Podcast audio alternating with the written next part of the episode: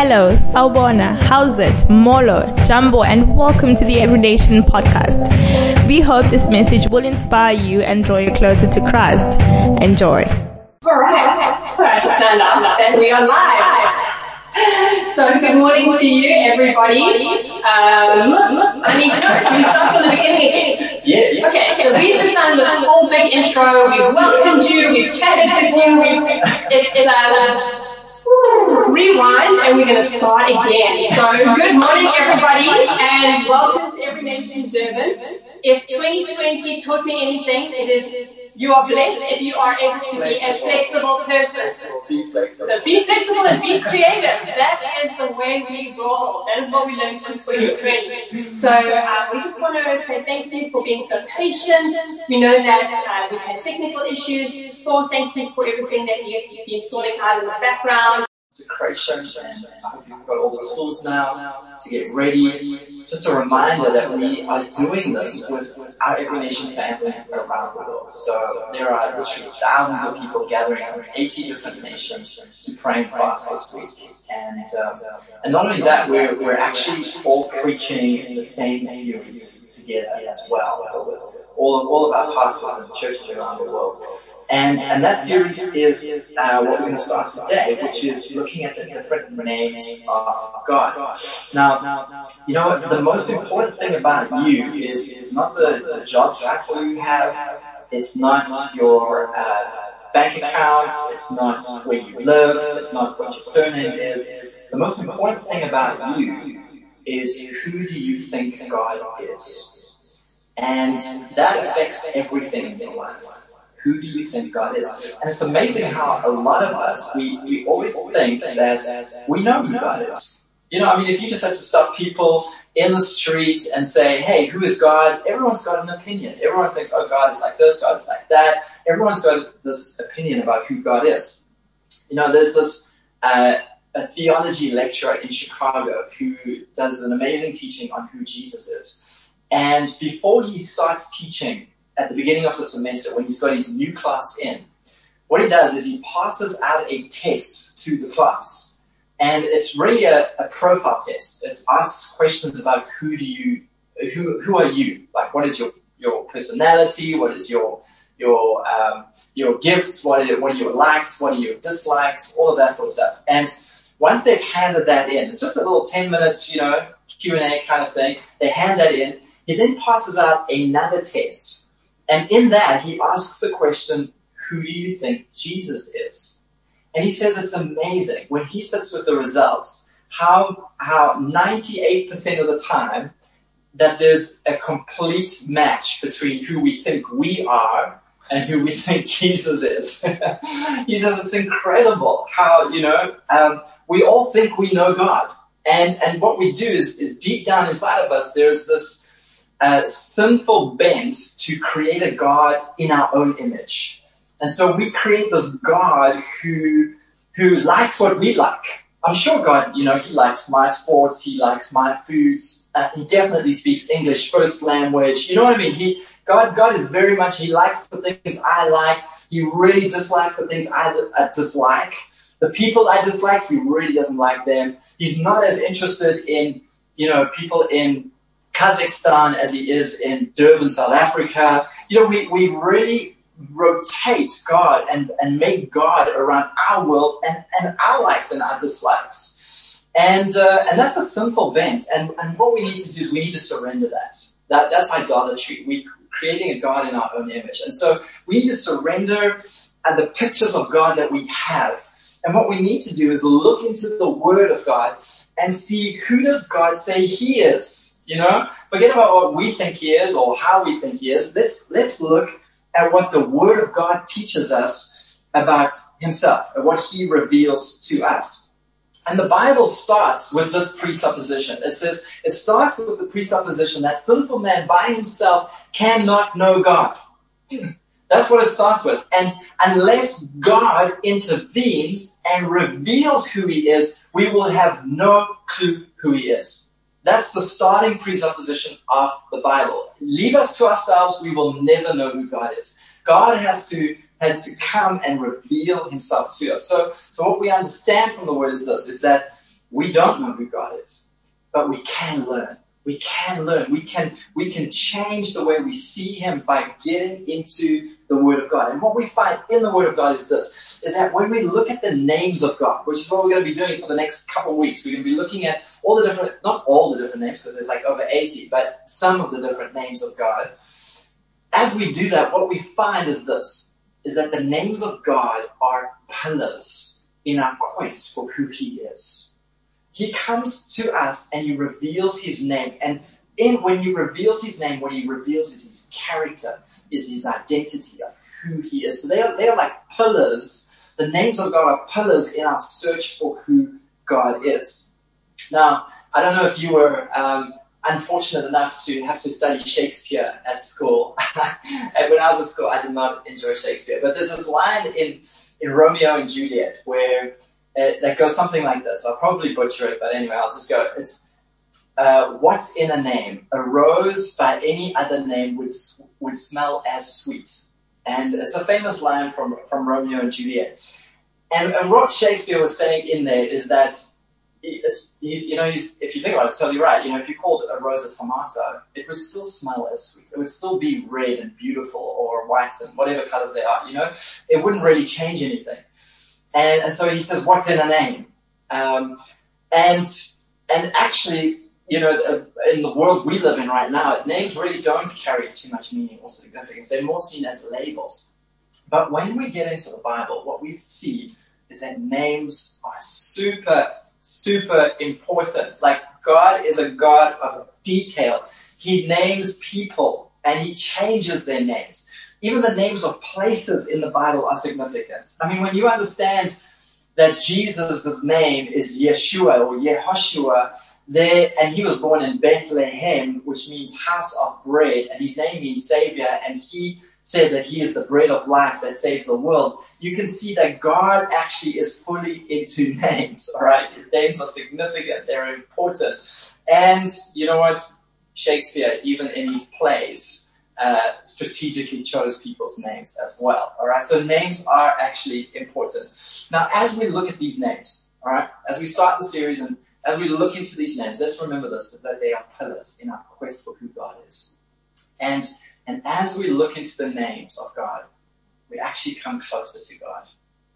Um, there's a beautiful passage in Corinthians which says that as we behold Him, as we look at God and who He is, not who we think He is, but as He is in Scripture, it says that we are then transformed into His image and likeness.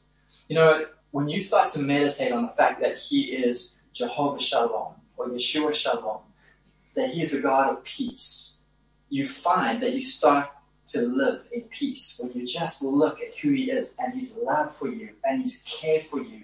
When you start to meditate on the fact that He is Jehovah Rapha or Yahweh Rapha, that He is the God who heals. As you just begin to meditate on that, faith builds in your heart, peace builds in your heart for healing, for, for deliverance, or whatever you're facing in your life. Just beholding God transforms us. It changes us in who we are. And so I'm so excited about this. I've had a wonderful week of just prepping the word and, and being in God's presence. And I feel like this word has really just helped me for what I'm going through in my life. And I pray it will do for you as well. So if you have a Bible, let's get into it. Let's go to Exodus chapter 3. That's where we're going to start today. Exodus chapter 3. And um, let's just pray our prayer before we get into the word. Father in heaven, I commit this time to you. I believe that your plans for me are good and that everything good starts with your word. Your word brings life, healing, and direction. I treasure your word more than my daily bread. I boldly confess that my mind is alert, my heart is receptive. Speak, Lord, for your servants are listening. Amen. All right. So let's get into Exodus chapter 3. And the, the name we're looking at today is Jehovah. All right. That's the common name we know God, and we're going to see it here revealed in this passage. This is the moment. We're going to read a moment here where God actually reveals his name to us. So we'll start in verse 1. It says, and like just to give you an idea, guys, I'm not really going to preach this word. I, you know, I'm not behind the pulpit, and I know I'm an exhorter, and I love to just encourage people. Today, I'm teaching. All right, I'm, I'm sitting down, and and we're we're Bible studying this. So I'm going to be commenting as we go through this text. All right. So verse one is the following. It's now Moses was tending the flock of Jethro, his father-in-law, the priest of Midian, and he led the flock to the back of the desert and came to Horeb, the mountain of God. Just push pause there for a moment. What, what is Horeb, the mountain of God? Horeb is actually Mount Sinai. It's also known as Mount Sinai. Mount Sinai is where later Moses gets the Ten Commandments. It's where uh, God comes down upon the mountain in fire. It's where Moses uh, strikes the rock and water comes out the rock and feeds uh, waters, feeds waters millions of people.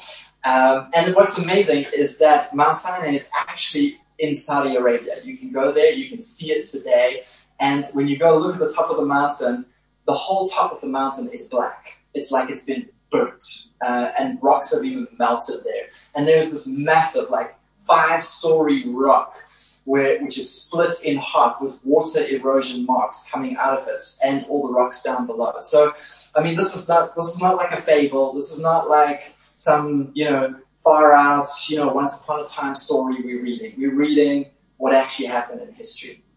Okay, so this is a significant place, Mount Sinai. And the angel of the Lord appeared to him in a flame of fire from the midst of a bush. This is the burning bush experience. So he looked and behold, the bush was burning with fire, but the bush was not consumed.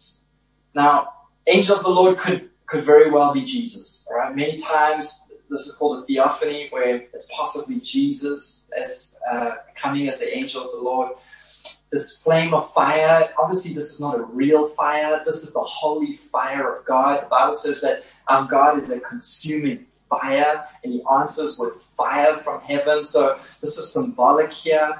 Um, and when I was reading this, the first thing I thought about was, um, was Pentecost when the disciples had tons of fire. Obviously, it wasn't real fire, but they were set ablaze. Why? Because Jesus would baptize us in the Holy Spirit and fire.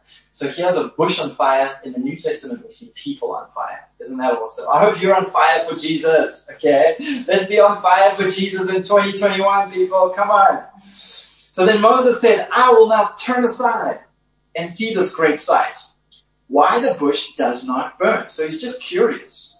So when the Lord saw that he turned aside to look, God called to him from the midst of the bush and said, Moses, Moses. And he said, here I am. Guys, there's a whole nother sermon there. I'm not even going to unpack that. But when he saw that Moses turned aside, you know, part of prayer and fasting this week, guys, is about turning aside. It's about putting away the distractions and saying, Lord, where are you? What are you saying over my life, over my marriage, over my future, over my studies? What are you saying over my business? That's what this week is about. It's turning aside. And look at how God responds. Like God was waiting for him to turn aside. I believe there's many times, even in the day, that God is waiting for us to turn aside, turn away from earthly things, turn away from stuff. And when he sees that we turn away, look at how he answers, look at how he speaks. Okay, let that be encouragement for you this week. Then he said to, then he said, do not draw near this place. Take, so obviously Moses is approaching. Take your sandals off your feet, for the place where you stand is holy ground. Moreover, he said, I am the God of your father, the God of Abraham, the God of Isaac, the God of Jacob. And Moses hid his face, for he was afraid to look upon God. Um, pause there for a moment. You know, I, I think this is an interesting thing. He calls him, Moses, Moses.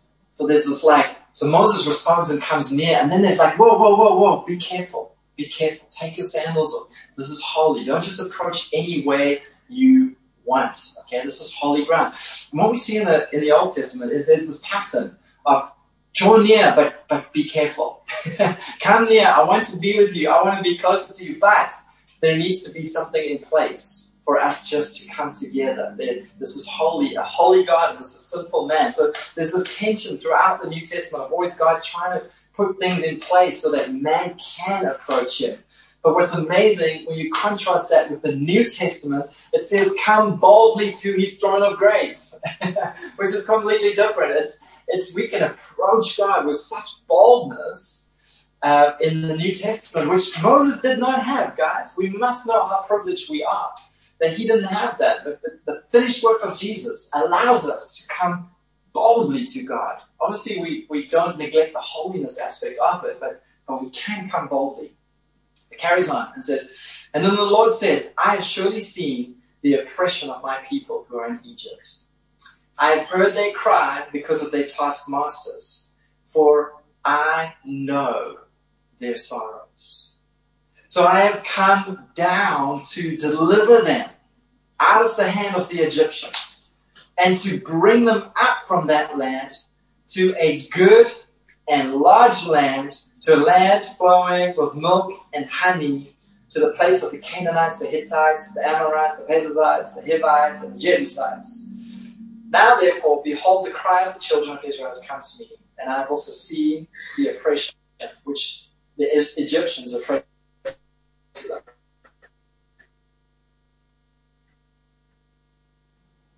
Want you to notice, we're going to pause there for a moment, is that God sees the suffering of the Israelites. He hears, he sees, he hears, and he knows their sorrows.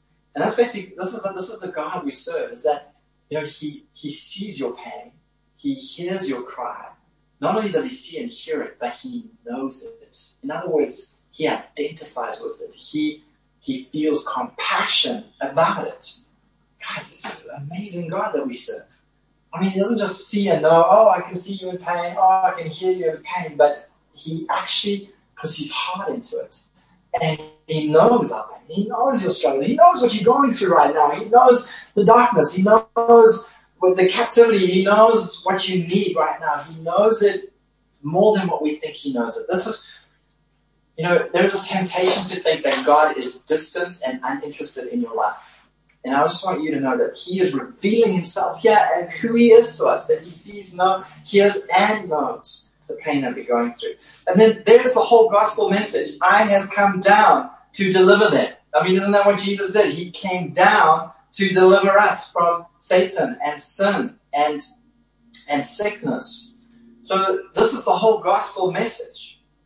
And I mean, if we just continue, I'll pause here for a moment. This, I was thinking about imagine I was Moses here, and, and I'm hearing God say, I've heard this crime scene and I know it, so I'm coming down.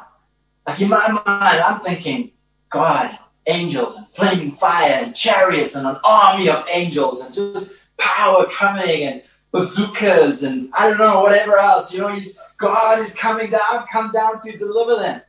Okay, I'm imagining just all of that coming. But look at the next verse. It says, Come now, therefore, I will send you to Pharaoh.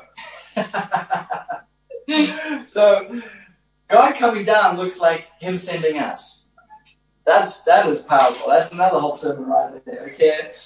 So, I mean, isn't it incredible how God is on a mission? Okay, this is a God who's on a mission, and and he his mission is he he comes and brings us into that mission, and then he backs us in the mission. But he like, he wants to do it with us. That's incredible. So anyway, so then let's carry on. Um, he says, now come thou therefore, I will send you to Pharaoh, that you may bring my children out of Israel, uh, children of Israel out of Egypt. But Moses said to God, who am I that I should go to Pharaoh and that I should bring the children of Israel out of Egypt? And he said, I will be with you. Isn't that beautiful? In other words, I'm like, you know, it's, you've got questions, about how are you're going to do this, how are you're going to fulfill your purpose, how, where are you're going to go, where are you're going to get the money, where are you're going to get the, all the stuff. And all he says to Moses is, I'm going to be with you. so God never actually gives us a plan with everything on it, right? He just says, I'm going to be with you. I'm here. Right? And he directs us as we go. And this shall be the sign that I've sent to you, that when you have brought the people out of Egypt, you will come and serve God on this mountain. Now that's a promise, and that actually happened. God, Moses brought them out and came back to that very mountain. And I can imagine what it must have been like for Moses to come back to that mountain with all those people I mean, God is faithful to His word. You know, that is that's incredible. We have those moments in life where, hey, He promised that you know He would bring me a wife. He promised that He would get me through my studies. He promised, and then we get to that moment where we're graduating, we're getting married, or whatever, and, and we we need to remember what He promised. Amen. Verse 13. Then Moses said to God, Indeed, when I come to the children of Israel and say to them, the God of your fathers has sent me to you, and they say to me, what is his name? What shall I say to them? Let's pause. That's very interesting. Why would Moses ask for God's name over here? I mean, what if he just said, you know, my name is Ayanda? You know, would that have made any difference in the mission? My name is, you know, Caesar. In the, you know, what if he said my name is Joe? Would, how would that change anything? You know, why would Moses even ask for a name over here? And the reason is because we don't think of names like, like, like the Bible thinks about names, right? And the way God thinks about names. Remember, the Bible says that names are important. Names are character. They're identity. They're, that, that's what names are. And so, so in our, in the world we live in, they're just labels. They're just labels, right? But names there are, are, are introductions into who they are. So what Moses is asking here is, who are you? Tell me a little bit about you. You're sending me on this great mission, but I don't even, I don't even know you. Give me something so that I can, so I can see who you are. Like I can see you're powerful. I can see you're holy. I can feel your presence, but who are you? Like give me, give me some more. The equivalent, uh, it would be the equivalent of us asking today, when are uvelapi? You know, where are you from? where are you from? Give me some, give me a little bit of background. And you say, ah, I'm from Nongoma or Umlazi or Umhlanga. You know, then we go, ah, okay, so you Nongoma, you're like this, or, or Umlazi, this is how you are. Umhlanga, ah, Umhlanga, we know Umhlanga. Okay, so that's, you know. And our next question would be, uh, then Usabenzapi, where do you work? You know, like, cause that also gives us an idea. What do you do? What do you do? And then, you know, I'm a doctor, I'm a lawyer, I'm a housewife, I'm a, okay, so now we, now we're getting a, a picture of who you are. Just, cause the name doesn't really, in our world, doesn't really give much, but, but who you, where you live, where you from, you know, it gives us an idea. And it was nice to see in the chat there, everyone saying where you from. That's really, really cool. Pumalanga is recognized, okay? So I'm just saying. Anyway. Um, so, so this is what Moses is asking for. He's asking, tell me a little bit of who you are. Give me, give me something. And now this is the reveal moment. This is where he, God reveals who he is, okay? And God said to Moses, I am who I am. And that's what you shall say to the children of Israel, I am has sent you. now, if I was Moses again, guys, I would be disappointed with that answer. I'd be like, I am has sent me. I am who I am. Like that does not help me at all. Okay? And that's because from Hebrew to English, we've lost so much meaning and so much depth. When God says, yeah, Eye, Eye, he's saying, when he's saying I am in Hebrew, what he's saying is that he is self-existent. He's eternal.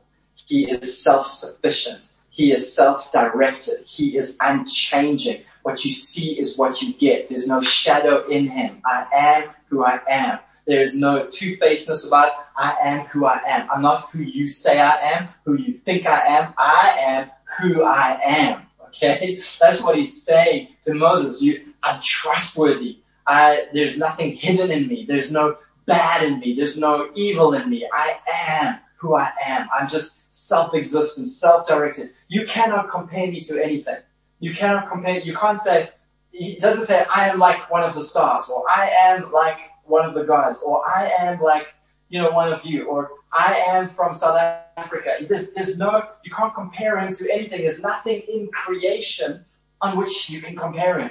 Okay? He is who he is. Alright? There's no comparison. There's no um, category in which to put him. And it's amazing how Jesus in, in John 8 identified with this. When he spoke to the Pharisees, he said, before Abraham was, I am. He, yeah, you, he said that. It was like, he identified with it. It was almost like he was saying, I'm the angel of the Lord that was speaking to Moses. That's what he was basically saying. And they, and the Pharisees hated that. They just wanted to stone him for that. But anyway, so this is what he says, to, to Moses when he asks for his name. And he carries on and he reveals a little bit more now. Now this is where it gets even more intimate. He shows us a little bit more. So firstly he's saying, I am righteous, trustworthy, I am who I am. There's nothing hidden in me. You can trust me. I'm self-existent. But now he gives us his personal name as well. Okay, so he gives us character and now he gives us his name. And he says, Thus you shall say to the children of Israel, the Lord God. You can underline that in your Bible. If you have a pen and a Bible, which I hope you do, I hope you're not just like TV, you know, spectating the sermon. I hope you're in your word right now. Underline that. Where it should be Lord in capitals. Okay? And it says there, I am the Lord God. Now actually that's the name of God there. That's Him giving us His personal name.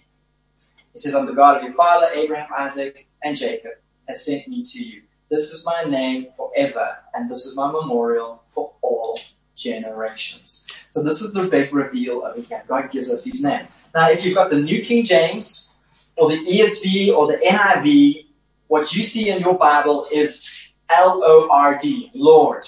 Okay, just in capitals.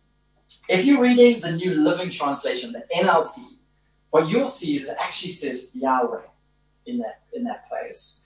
And if you've got the Young's literal translation, you will see the word Jehovah.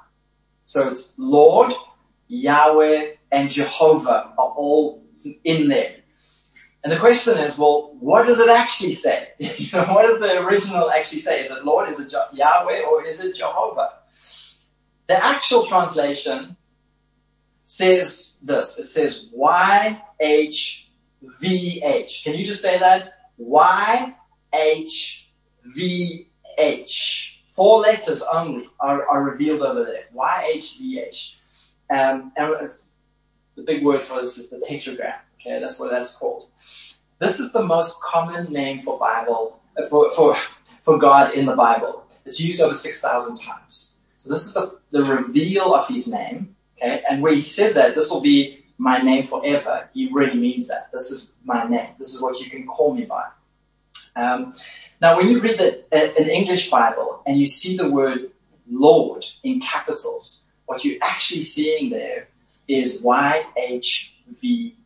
That's what you're seeing over there. And um, also, what you'll see there in, in that passage is the word God. So you, in the English Bible, you see Lord and you see God. And whenever you see God, it's typically the word in Hebrew Elohim or Creator God. So Elohim is God's title. But Lord or Yahweh or Jehovah is his intimate and personal name that he gives to us. Now, if you can, just page forward a couple chapters in your Bible. Let's just go to Exodus 6. And I want you to just see how privileged you are to know what you know right now. Just, just that little bit of information. I want you to see how privileged you are. Exodus 6 verse 2 to 3, it says, And God spoke to Moses and said to him, I am the Lord. Alright, that's L-O-R-D. I am Y-H-V-H. I appeared to Abraham, to Isaac, and to Jacob as God Almighty. That's El Shaddai. Alright? But my name, Lord, Y-H-V-H, I was not known to them by. I just want you to see like, when I read that, I am super privileged. So remember the Bible is an unfolding revelation of who God is. And Abraham, Isaac, and Jacob knew him as El Shaddai, but they did not know him as YHVH. They didn't know him by that name. Alright, so there's this growing revelation, and this is just really a picture for you and I. As we go through life, God starts to reveal who He is. He starts to reveal that He's your provider, that He is your peace, that He is your refuge, that He is your safe tower, that He is your defender, okay? That He is your deliverer. That as we go through life, we get these circumstances. He comes and He reveals Himself to us, okay? And, and this is what's happening over here. And so I, I want us just to know we, we are so privileged that we get to sit this side of the cross and look back on all these names of God. Right? That we know them and that we can see them in our lives. So let's just pause and go deeper on this YHVH. Names are significant in the Bible. They are incredible. They're like, there's so much depth in them. Remember, think about Abram changing to Abraham and to Sarai to Sarah. You know, there's names are important. So it follows that if God's going to give us his name, YHVH, that there must be something significant in it. I must be able to like dig into that and, and see something incredible, and it's totally true. Okay, when you look at the Hebrew language, the Hebrew language is poetic and beautiful. It's an incredible, incredible language. When you look at Hebrew, what you find is that every letter in Hebrew has a numerical value, right? It's got a number attached to it but also a picture, a pictorial value attached to it. So there's a number and a picture. And look at what we see when we look at YHVH in, uh, in Hebrew. The Y or the Yud is symbolically a hand. Okay? So the Y stands for a hand. The H is actually a picture of a man worshiping and looking up to heaven. And, and that, and it literally means to behold or to look up, to behold. The V, get this, the V stands, or, or the picture is an iron nail. An iron nail, yes, the one you hit with a hammer. And the H again is then to behold. So it's hand, behold, iron nail, behold. If you put it all together, it's behold the hand, behold the nail. Okay, so what we're seeing in here the angel of the Lord say, saying his name, YHVH, is saying, behold the hand, behold the nail. This is Jesus. And this is the gospel in the name of God. I want you to know there is no coincidence about that. Okay, when we look at this Bible, there's no coincidences. Okay, this is Jesus revealing himself. Okay, if we look at the number values of YHVH, Y is 10, which is divine time or perfection. H is five, which is grace. And six is the number for man. And Y, and then H, which is five, is also the number of grace. And so it goes like this. Divine grace, man grace. And if you put it into language, it's at the perfect time, the man of grace will bring grace. what came through Jesus Christ? Grace and truth. Okay? So this is the whole gospel being preached to Moses at the beginning of the Exodus story. That's significant for us. I mean, we should be able to look at that and go, why? This is a revelation of who Jesus is. You know, and why at the beginning of the Exodus story? Well, if you look at the Exodus story, it is a picture of salvation that we experience today. I mean, the Israelites putting the blood of the lamb on their doorposts is Jesus dying on the cross. You know, it's, it's them eating the last, their, their dinner, the Passover dinner. It's them going through the Red Sea, the waters. We go through the waters of baptism. We get taken out of Egypt, which is sin and slavery and Satan. Pharaoh is Satan. We get delivered from Satan, from sin. We go through the waters of baptism and we enter into the promised land. Alright? He takes us into a good land. Why do we say we know that his plans for us are good? Because it's here in the Bible, okay? He has a good plan for your life, okay? And so this is the whole gospel story uh, unfolding for us right there. Psalm 8 says this. It says, Oh Lord, oh Lord. That's YHVH. How excellent is your name in all the earth. And it is. It's excellent. It's perfect. It's brilliant. I mean, no other name would really do any justice to him right there. So now the question I have for you is, how do we pronounce God's name?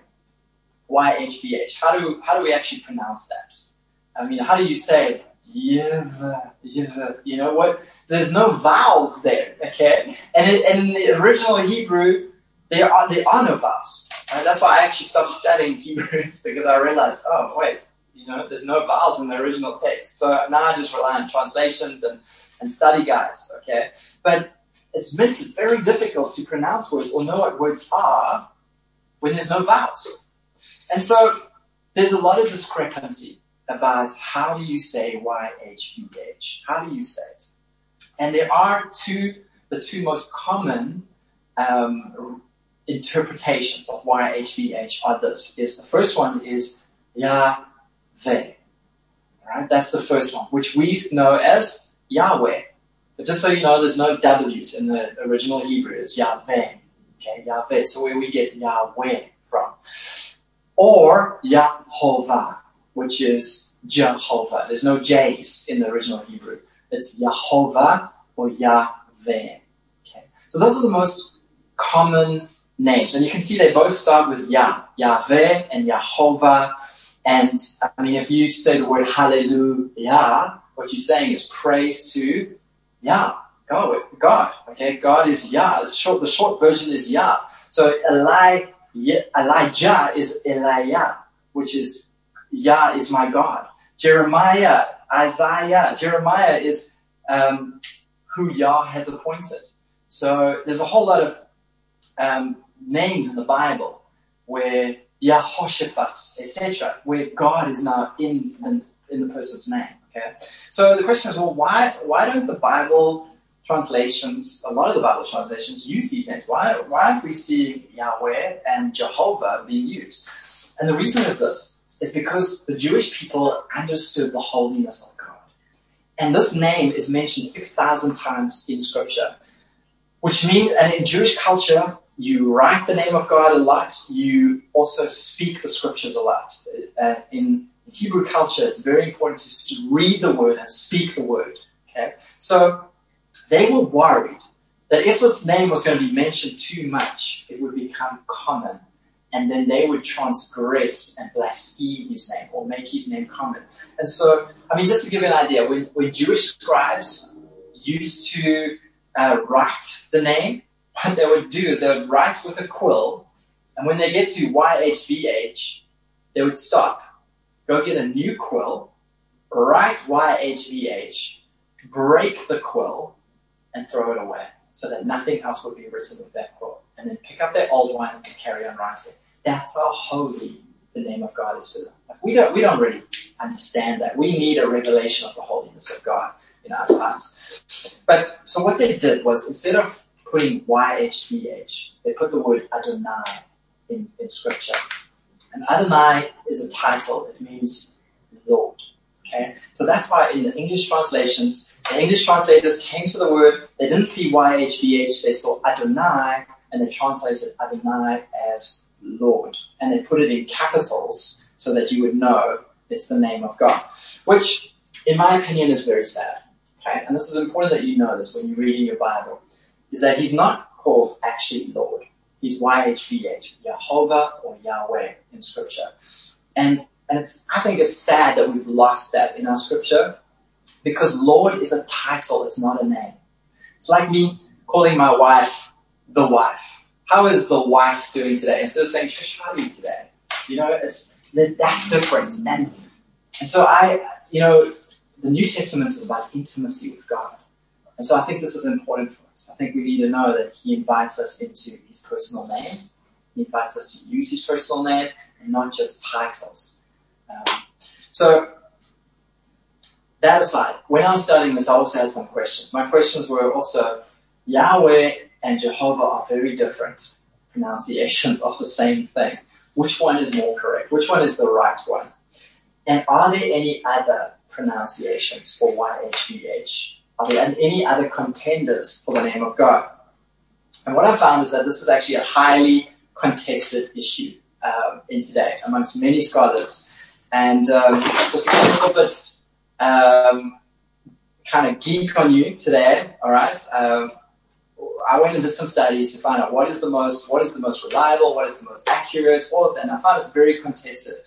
Um, what I also found was that there is a, another um, many hardcore scholars actually say that the translation is Yahava. Right? Instead of Yahweh or Yehovah, it's actually Yahava. And they say that that is the true name that God gave to Moses. So is it Yahweh? Is it Jehovah? Is it Yahava? Which one is correct? Um, I really like, personally, the Yahava explanation, just for the history of it and translations and transliterations and all of that that I went into, and also because of the meaning attached to it. When you look at Yahava, what you find is a number of different words in there. You find Yah, which is the self-existent one. You have Av, which is father. Hava is the breath of life. Remember, he breathed into Adam and he became a, living being. And then you have the word ahava, which means love. So if you put that all together, Yahweh is the self-existent Father who has the breath of life and his love. and I like that just for that reason, because I think that's beautiful. In John 17, Jesus said the following. He said, I have declared to them your name and will declare it. Why? That the love with which you love me may be in them and I in them. So and in 1 John 4 it says God is love. Yahava Ahava is a play on words. Okay? Jesus gave the name of God so that the love of God would be in them. So I love the fact that I love Yahava. I love that as the as the as the one, alright, as my one of preference because of not only the historicity and all of the science and everything in language and linguistics behind it, but but because of the meaning of He's the Father, the breath of life and love. So which one is correct? Well, just so you know, Yahweh is one that's more common and more originally used by uh, a lot of Jewish people. And Jehovah is one that actually came a lot later in translations right? and is linked to the word Adonai a lot more. So do we say Jehovah? Um, or do we say Yahweh? Or do we say Yahava? Listen, I don't think we should get into a, a war on words. If I was giving my name to someone who doesn't speak my language, like to someone in China, and they and I said to them, my name is Wayne, and they said Wayne, I would be fine. Personally, they try. They they they're making an effort to say my name. Um, no one was there. No one was there with Moses when God said his name, whether it was Yahweh, Jehovah, or Yahweh. We, no one was there. Language changes over the centuries. It's not that important. We don't have to start getting, forming our own little religious cults this is the real name of God or this is the real name of God. We don't have to do that. I don't want us to miss, I'm going to close with this, the essence of what's being revealed here. This is the essence. There's two applications for us today. The essence is this, is that God gave us his personal name. So he wants to be, that says he wants to be known by us. He doesn't want us just to call him Mr. President of the universe or honorable God above all gods. He wants us to have first name basis with him. He's invited us into intimacy with him. And I just want to say that that's what we see here. Is this, this invitation to intimacy with God. You can have a title relationship with God, a Lord Adonai relationship with God. But you can also have a Jesus, Yeshua, uh, Yahava or Yeshua relationship with God. And the question is, which one do you have? As we get into prayer and fasting this weekend, let's draw into the intimacy that God invites us into. That's the first application. The second one, and I'm finishing now, Sport, if you wouldn't mind getting that last video ready for us. I want you to notice what happens to Moses in this encounter. Whenever we encounter God, it's never so that we can just have a burning bush and go, wow, you know, that was incredible. What happens to Moses is Moses gets called into mission with God when there's a revelation of God. And the, the presupposition is this, is that as we behold Him, we become part of his mission here on earth. Moses gets sent to deliver people, to save people. And, and so guys, I want to say, listen, we, as we behold God, let this be a fire to get on mission with God. This is the, what we see about God revealed here overwhelmingly is this intimate relationship, but He's sending us into the world. Guys, as, as Christians, we must know we are sent ones. We are sent into this world. We are on mission. We're supposed to be on mission with God. Whether there's COVID, whether there's lockdown, whether there, whatever's happening in our lives, whether we're going to funerals, whether we're getting married, we should be giving glory to God. We should be on mission with God. We should be rescuing people from sin, death, Satan, all of that, sickness. We are you on mission with God? Do you know you're on mission with God? Awesome Beautiful. word. Really amazing. Now I can see Yeah. no, the um, just your word was really so rich and so deep. Um, and the, the video was so encouraging as well. It's amazing to see what's been happening around the world through 2020 and um, how people have been living on mission. And that exhortation that Wayne just gave us about living intentionally, living purposefully, whatever we're doing, whatever we're going to, whether it's the hard things, the celebratory things, we do it on mission. For the glory of God. For the glory Yeah. of God, because we bear His image and we carry His name. Yeah. But I was just thinking, I can now understand why my husband has enjoyed um, studying this so much through this week. He really has been like just so happy about everything he's been delving into, and I totally get it now Yeah. because there's such richness and such depth in in the name. the name. The name. Yeah, come on. It's Um, incredible. and the more we understand that, the more we can worship our God with a revelation and an understanding and a depth of, of intimacy. Mm. And And when we, when we come to Him, like to remember who we who we coming to, Mm, you know, that we're coming to Yahweh, the God of life who gives breath and is love. yeah, You know, that's who we come into. That's Yeah. incredible. it's, Yeah. it's beautiful. Yeah. And you know, one thing I can say is, um, when when I discovered what my name meant, and uh, my, my name means noble, it really it, it, it, it, it made me realize like why I'm wired the way I'm wired. It's not by accident that, that my Yeah. name is what it is. And I so appreciate African culture because I feel like African culture has taught me the, the wealth of, of names and what they mean and how Yeah, important they are to people. Sees And- wet. What does sees wet mean? I didn't use to Mother of nations. But um, but yeah, I really um, African Yeah. culture has taught me so much about names and meaning. It, Yeah. it it pushed me to go and look into the meaning of my name, and then it it had a, a Wow. deeper impact. So So you know, on the iConnect, all right, guys, if you we've got a sermon summary and a little Bible study that we send out on the on our WhatsApps. If you haven't got that, drop us a message on 072-606-6747 and we will send you the iConnect. So it's a summary of what we've just preached about now, which you can then take into a small group and discuss it. And actually the opening question there is, okay, what is the meaning of your Of name? your Do you name. know That's the meaning of your name? Okay, good. so that's a good way to get to know each other a little bit better. I think that's going to be a lot of fun. In fact, doing that in the connect groups. Yeah, Yeah. absolutely. So Awesome. yeah, I think we should take communion now. And um, what would be a good idea if you want to message us in the in the chat section any particular prayer requests, anybody that you want to bring before the throne of God today collectively. Um, I know a number of us did proxy for people last week, and we've had reports of people who have been encouraged and are feeling better now because of praying, being Yeah. prayed for. isn't that awesome? So Come on. it's it's powerful. It's powerful when we when we break bread together, when we pray together, and um, and when we share with each other, you know, what's going on in our worlds. So you're welcome to message us in the chat. As, as we do communion, what we're doing is we're proclaiming the name of the Lord, and it's and, and we're remembering what He died for.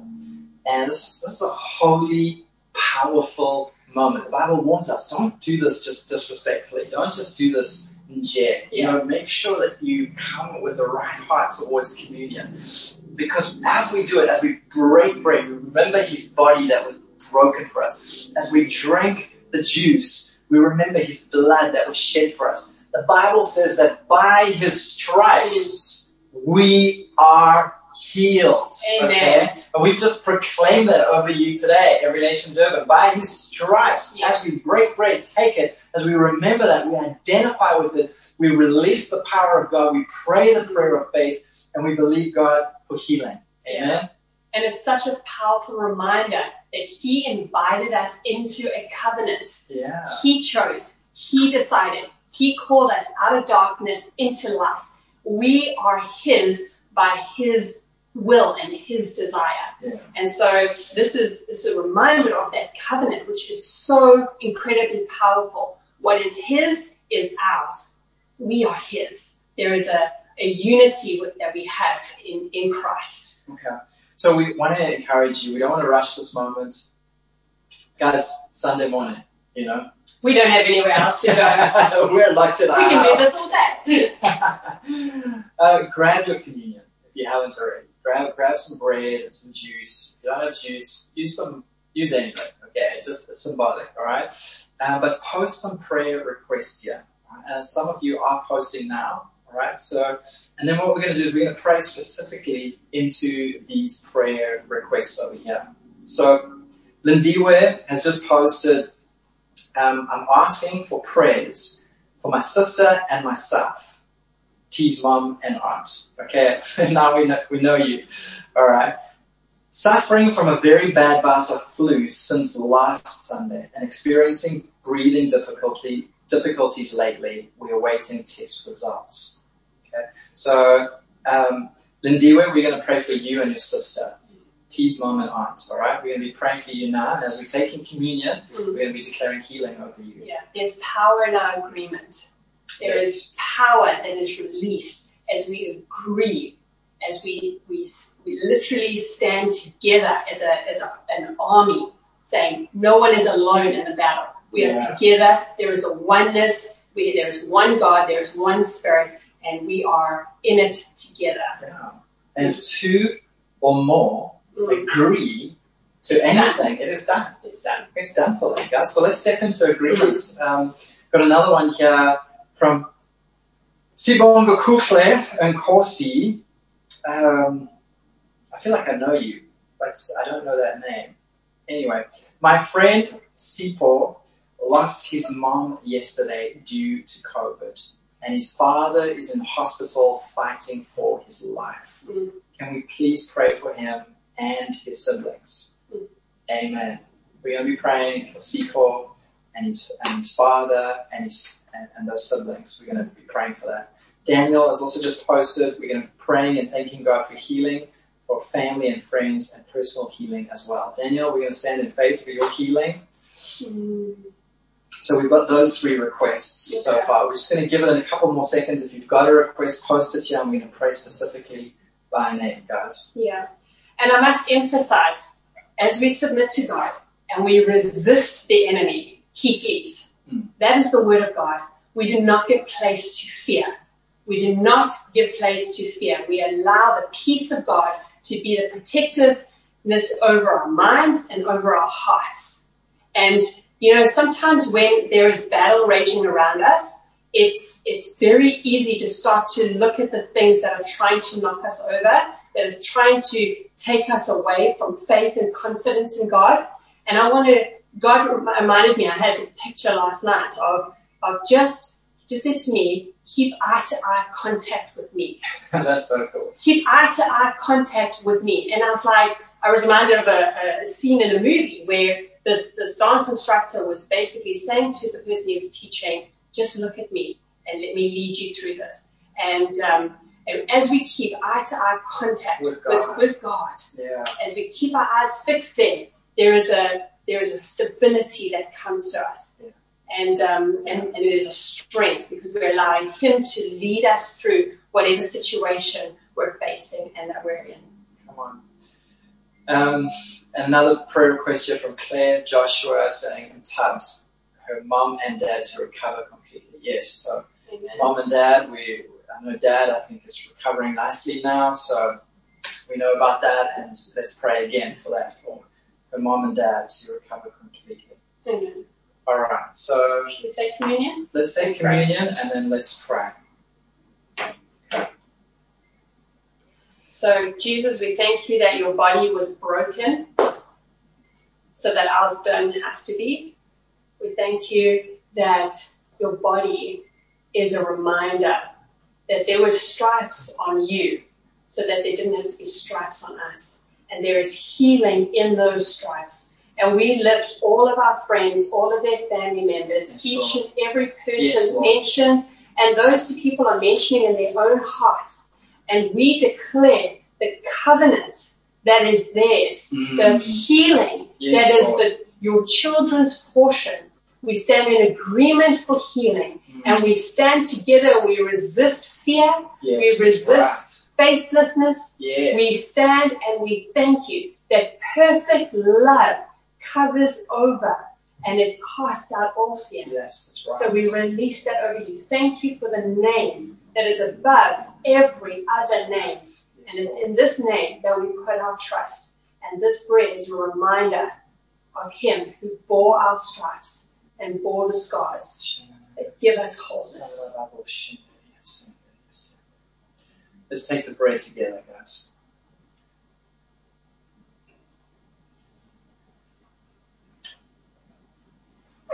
We just pray specifically right now for Lindiwe and her sister. Father, we command those lungs to breathe the breath of life that comes from God. We command those lungs to open up.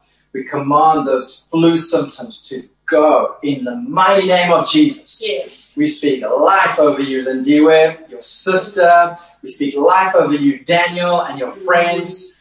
We speak life over you, Sipo, and and your and dad in hospital right now, over Sipo's dad. We pray right now, Father, for wisdom over those doctors. We pray for answers. We pray for solutions, Father God. We pray right now for a turnaround in his situation, Lord. We pray for that family that's grieving the loss of mom, that's going through trauma right now. And we say, Jehovah Shalom over you, the peace of God over you, the peace of God to come and reign. Jehovah Rapha, the God who heals, to come now into that hospital ward and heal you and deliver you from that grip of death. Hmm.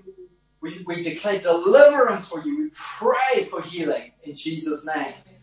We pray for Kessie's two twins as well. We pray, Father God, that, that this constipation would go, that this eczema would go in the name of Jesus. We command that, that skin rash, that eczema, just be healed in the name of Jesus. We command you to go right now. Kessie, if you can, just put your hands on the kids right now and agree with us. Father, we say life over our children. We declare life over our children. They will live. They will live long. They will live healthy. They will live strong in your name. We break every curse over them, Father God. We release your life and your salvation over them. Mm. And we just speak a release of the correct medication and the correct diagnosis of every person who's getting medical attention, Yes, whether it be conversation with, with a pharmacist, whether it be a doctor appointment, maybe it's even in the hospital. Let there be correct diagnosis Yes. and correct medication being released to people Yes, who everywhere. need medical intervention. Yes, God. Lord, over our province, over our city, over our nation, we just thank you that no evil agendas will prosper in this time. Mm. We thank you that the people will get what they need, Father God, and it will not be withheld. Mm. Lord, we pray for an abundance of supplies, an abundance of care to come to every person who needs it because you're the God who sees, who hears, and knows Mm. what we're going through. Yeah. We just pray for Tubbs' parents and we speak life over you, mom and dad. We thank you now that you are recovering to 100%, 110% in Jesus' name. Mm. Yes. Let's take, let's take the wine together, guys. And as we do this, let's just thank God for the victory that is ours in Christ. Thank you, God, for the hope that is in us. Thank you, God, for the life that's in us. That, that we're not hopeless. We're not left without. We have a powerful, mighty God who can deliver a whole nation out of Egypt. He can, he can bring our families out of hospitals. He can raise our kids up. This is the God we serve. Amen. Amen.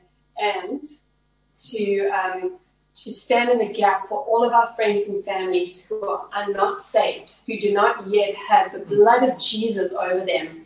We mm. thank you, Lord, for salvation, salvation stories pouring in as we walk as those who will bring salt and light into a crooked and perverse generation. Yes. Thank you for our households, our neighborhoods, our Yes, places of work, wherever we have audience with other human beings, Lord. Let the salvation story unfold in those lives. Mhm. In Jesus' name. In Jesus' mighty name.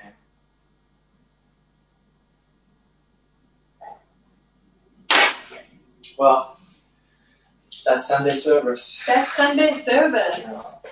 May God bless you. May He keep you. May the Lord lift up His countenance upon you. May He be gracious to you and give you peace. In the name of Jesus, we bless you, every nation Durban. We'll see you soon during this week. Zoom meetings, prayer, revival prayer. Join, sign up, get plugged in, and let's do this thing. Amen. Amen. We're gonna have a great week fasting together. Yeah, looking forward to it. Cheers, guys. Bye. Thank you for joining Church Online today. We hope that you were inspired and challenged by today's message.